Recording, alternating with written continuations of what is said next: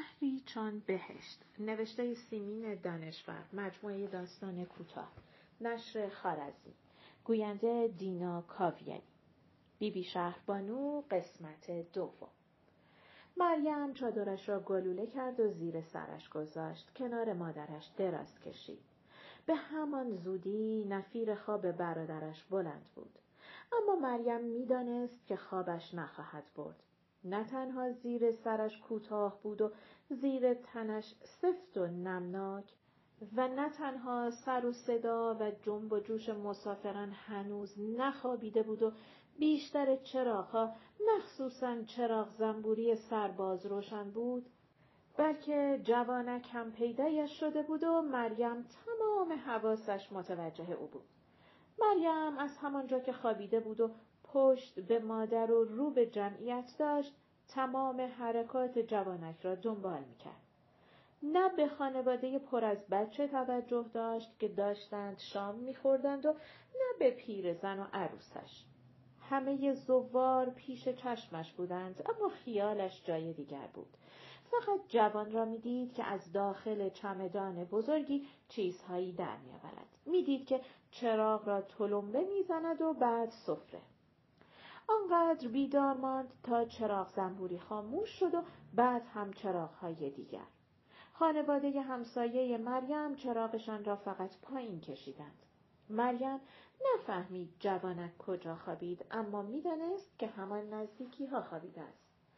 نگاهش را به مادر بچه دوخت که نزدیکش خوابیده بود و بچه شیرخوار هنوز پستانش را در دهان داشت. صورت زن را در نور کمرنگ چراغبادی میدید که رنگ پریده بود و چشمهایش پایین، انگار بچهش را تماشا میکرد. غم تازه‌ای در دل مریم خانه گرفته بود. هرچه چشمهایش را روی هم فشار میداد، خواب نمیآمد. حتی از مادرش با همه نزدیکی دور شده بود. نمیدانست کجاست و چه شبی است. هر وقت خیال می‌بافت، یاد شب اولی می‌افتاد که مادرش کور شد. یعنی چشم راستش کور شد. با وجودی که هنوز چشم چپش می‌دید، مریم و رضا عزا گرفتند و تا مدتی به پدرشان بروز ندادند. همیشه یادش به روزی می‌افتاد که از همشاگردی‌هایش، از خانم مدیر، از خانم معلم و از فراش مدرسه حلال بودی طلبیده بود. شب آن روز مادرش از هر دو چشم نابینا شده بود.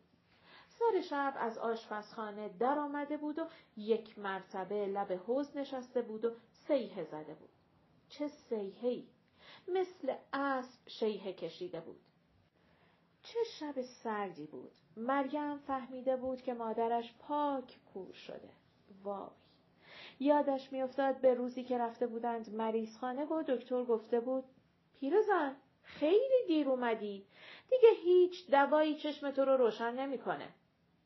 مریم زده بود زیر گریه و مادرش گفته بود: آدم از تقدیرش که نمیتونه بگریزه. یادش می‌افتاد که تا مدتی این مصیبت را از خاله و عمه و دختر خاله پنهان کرده بودند. هر شب هر سه تاشان به انتظار پدر دور هم می‌نشستند. او و رضا سرشان را نزدیک هم می آوردند. بیشتر شبها چراغ را هم روشن نمی کردند. چراغ چه فایده داشت؟ همیشه خیالهایش از قماش دیگر بود. همیشه یک جای بدنش درد می کرد که نمی توانست انگشت رویش بگذارد. اما امشب چه شیطانی در جلدش رفته بود. چه خیالهایی به سرش افتاده بود. هرچه لعنت میفرستاد و استغفار میگفت، نمیتوانست از خیال پسری که سبزه بود و چشم درشت و شانه پهن داشت بیرون بیاید. خودش را میدید که دارد بچه شیر میدهد، اما پستانهایش گرد و سفت است. دست به پستانهایش گذاشت و آنها را مثل دو کبوتر نوازش کرد. بعد دست پایین تر برد. بدنش نرم بود و دستهایش زبر. بعد جوان آمد و جای مادرش را گرفت. چه چشمای سیاهی! مریم به خودش سرکوفت زد. دختره، حیا کن! مگه قسم نخوردی از مادره مثل گل پذیرایی بکنی؟ مگه نگفتی نباس بذارم آب تو دلش تکون بخوره؟ مگه بهش نگفتی مادر من دوتا چشم تو هستم؟ مگه اینا رو نگفتی؟ مگه وقتی مادر کورمال کورمال را می افتاد می آمد تو آشپزخونه و رو سکو می شست می گفت چجوری کمکت بکنم، اشک از چشات نمی ریخت تو آتیشا؟ مگه یه روز نفهمید؟ مگه نیامد دست به چشات نذاشت؟ مگه دست گردنش ننداختی؟ نگفتی من چشمای تو هستم؟ حالا میخوای ول کنی بری؟ چجوری؟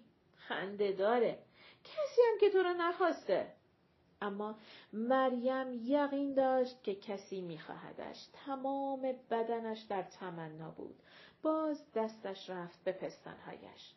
داغ بودند و چیزی زیر پستان چپ تند میزد. میزد. دلش به حال خودش سوخت.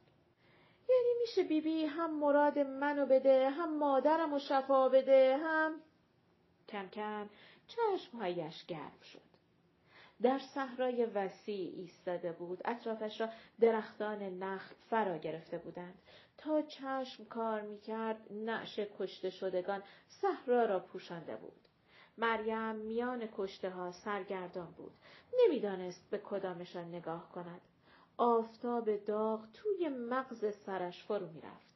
بوی خون و منظره نعش ها و آفتاب حال مریم را به هم زد. نزدیک بود عق بزند، خواست بدود، تند بدود، اما جلو نرفت. از دور چادری را کنار نهری دید. چادر قرمز رنگی بود. یک سرباز هم دم پرده چادر ایستاده بود. شمشیر بلندی دستش بود، زرهش هم سرخ بود. توی چادر درست معلوم نبود. مریم ناگهان کنار چادر بود. سرباز خودش را با کلاه باد می‌زد. زنی نقابدار سوار بر اسب از کنار مریم تاخت کرد و با یک جهش اسب از نهر رد شد و آن طرف نهر فرود آمد. اسب بال داشت و در هوا می پرید. چه اسب قشنگی بود، چه سر و گردنی داشت، اما یالهایش خونی بود. زن راست روی اسب نشسته بود، اما نقاب داشت. مریم کنار نهر بود، اما نهر خشک بود. خواست برگردد یک کاسه آب از سرباز بگیرد، اگر میخورد حالش جا میآمد، اما نه خیمه بود و نه سرباز. از دور جوانک سیاه چشم پیدا شد. مشک آبی بر دوش داشت و لباس عربی پوشیده بود، اما پا برهنه بود. مریم سر گذاشت به مشک پر آب و خورد. خورد. شربت گلاب بود. به یاد لب تشنت یا ابا عبدالله الحسین. هرچه میخورد سیر نمیشد و مشک خالی شد. مریم مشک خالی را در هوا تکان داد و به جوان داد و گفت خدا از آب کوثر نصیبت کنه جوان. بعد باز نزدیک خیمه بود. داخل خیمه مثل اینکه دعوا بود. مردهایی داشتند با زبانی که مریم نمیدانست دعوا میکردند. بعد جوانک روی دو بسته رخت خواب روی الاغ نشسته بود. از دور میآمد. توی خیمه بود. زن نقابدار دور شده بود، اما مریم میدیدش. این طرف نهر دو جوان ایستاده بودند. جبه ترمه تنشان بود. تور نازک روی صورتشان انداخته بودند. تاج هم به سر داشتند. و آن طرف نهر دو جوان دیگر شبیه همین دوتا در رکاب زن نقابدار بودند. مریم جوانها را که دید پا گذاشت به دو و پیش از اینکه از نظر ناپدید بشوند پیش آنها بود. دامن جبه ترمه یکی از آنها را گرفته بود. جوان تاجدار تور صورتش را عقب زد. همان جوانکی بود که چشم سیاه داشت. مریم التماس کرد. من گم شدم جوون. این صحرا خیلی ترسناکه. محض رضای خدا منو از اینجا ببر جوون. و جوانک مریم را بغل زد و به یک چشم به هم زدن او را آن طرف نهر زیر درخت نخل بزرگی گذاشت. اما خودش ناپدید شد. بوی خوشش به تن مریم مانده بود. بوی تربت میداد. زیر بغل مریم آنجا که جوانک دست گذاشته بود مورمور میکرد. مریم حالی به حالی میشد. ماشاءالله چه جوان خوشقد و قواره‌ای بود. چه شانه های پهنی داشت و پشت لبش سبز سبز بود. مریم باز زن نقابدار سوار اسب بود. دو ترکه بر اسب نشسته بودند. مریم جلو نشسته بود. دو بازوی زن از کنار پستانهای مریم گذشته بود و دهنه اسب را گرفته بود. مریم برگشت به زن نقابدار نگاه کرد. زن نقابش را بالا زد. صورتش از قشنگی می درخشید. انگار قرص آفتاب. ابروهای به هم پیوسته، چشمهای بادامی، دماغ قلمی، لب و دندان کوچک و یک سر و گردن از مریم بلندتر. دو فرشته با جبههای ترمه در رکاب زن نقابدار بودند. هر دو تور بر صورت داشتند. یکی از فرشته ها پشت لبش سبز سبز بود. از زیر تور پیدا بود. زن نقابدار رو کرد به فرشته ها. مریم همشهری منه. میدونیم شاهزاده خانوم. مریم از فرشته ها پرسید. گفتید شاهزاده خانوم؟ بله شاهزاده خانوم دختر پادشاه. نمیدونم چی میگین. فرشته‌ای که پشت لبش سبز بود خندید. فرشته دیگر اخم کرد. مریم از فرشته اخمو بدش آمد. جبه ترمش گشاد بود. به تنش زار میزد. دور صورتش هی می افتاد و فرشته آن را باز به صورتش می بست. از سرزمین های عجیب گذشتند، از صحراهای بی آب و علف، از شنزارهای گرم، از آبها و خاکهای جور و جور گذشتند و صدای گروپ گروپ سم اسب. فرشته ها خسته شده بودند، تاجشان را برداشته بودند و با تاج خودشان را باد می زدند. تور فرشته اخمو دیگر نبود، اما فرشته خوشرو تورش را پشت سرش انداخته بود. یک بار جبه فرشته خوشرو از تنش افتاد. مریم دو تا بال کوچولوی قشنگ دید که به پشت فرشته چسبیده بود. رسیده بودند به یک سرزمین کوهستانی. تا چشم کار میکرد کوه بود. دره‌ها آب گلالود داشتند. زن نقابدار فرشته ها را مرخص کرد. گفت رسیدیم. شما میتونید برگردید. اینجا رو خوب بلدم. فرشته ها جبه ها را در آوردند. تکان دادند. تا کردند. زیر بغلشان گذاشتند. بال زدند. بال زدند و مثل کبوتر به پرواز در آمدند. مریم هی میخواست به زن نقابدار حرف بزند اما صدایش در نمیآمد. دهانش را باز میکرد اما صدا از میان دو لبش بیرون نمیآمد. یکهو زن نقابدار گفت من شهربانو هستم. مریم ناگهان فهمید. بلند گفت ای دل غافل من دنبال شما میگشتم. چه خوب شد پیداتون کردم. مراد منو بدید. نه نه اول مادرمو شفا بدید. یه جفت چشم نقره‌ای هم براتون آوردم کو و دست در سینه‌اش کرد. اما چشم‌های نقره نبود. کجا افتاده بود؟ مریم هر چه می‌گشت چشم‌ها را نمی‌جست. غار تاریکی بود و مریم و زن نقابدار از میان آن می‌گذشتند. کف غار نهر باریکی روان بود. پای اسبشان مرتب به گل می‌نشست. غار تمامی نداشت. همانطور می‌رفتند و غار تاریک بود. مریم یال اسب را چسبیده بود. می‌خواست التماس بکند. اما باز صدا از دهانش بیرون نمی آمد. شهربانو گفت پیاده شو برو عقب چشم نقره بگرد. چشمشان افتاد به روشنایی. سوارهای سرخ پوش با زره سرخ و کلاه خود بر سر که چکمه پایشان بود. شمشیرهای لخت هم به دست داشتند. قاه قاه می خندیدند. مریم دیگر سوار نبود. شهربانو با زانوهایش به اسب زد و مریم میدیدش که گفت یا کوه مرا دریاب و کوه مقابل مثل اژدها دهان باز کرد و شهربانو را با اسبش بلعید. بعد کوه مثل دروازه‌ای پشت سرش بسته شد اما چادر گلدارش لای در مانده بود. نقابش هم افتاده بود روی زمین. صدای خنده سوارهای سرخپوش در کوه و کمر پیچیده بود. مریم مادرش را برای نماز صبح بیدار کرد. خودش مدتها بود بیدار شده بود. شاید هم اصلا نخوابیده بود. فکر میکرد که آیا دیشب خواب دیده یا خیال بافته یا آنچه دیده در خواب و بیداری بوده است. عاقبت پا شد و مادرش را لب نهر برد تا وضو بگیرد. مریم آب به صورتش زد و یک مشت آب هم خورد. با خود گفت اگه خواب دیده باشم که اسب یال مراد، بیبی حتما مراد من و مادرم رو میده.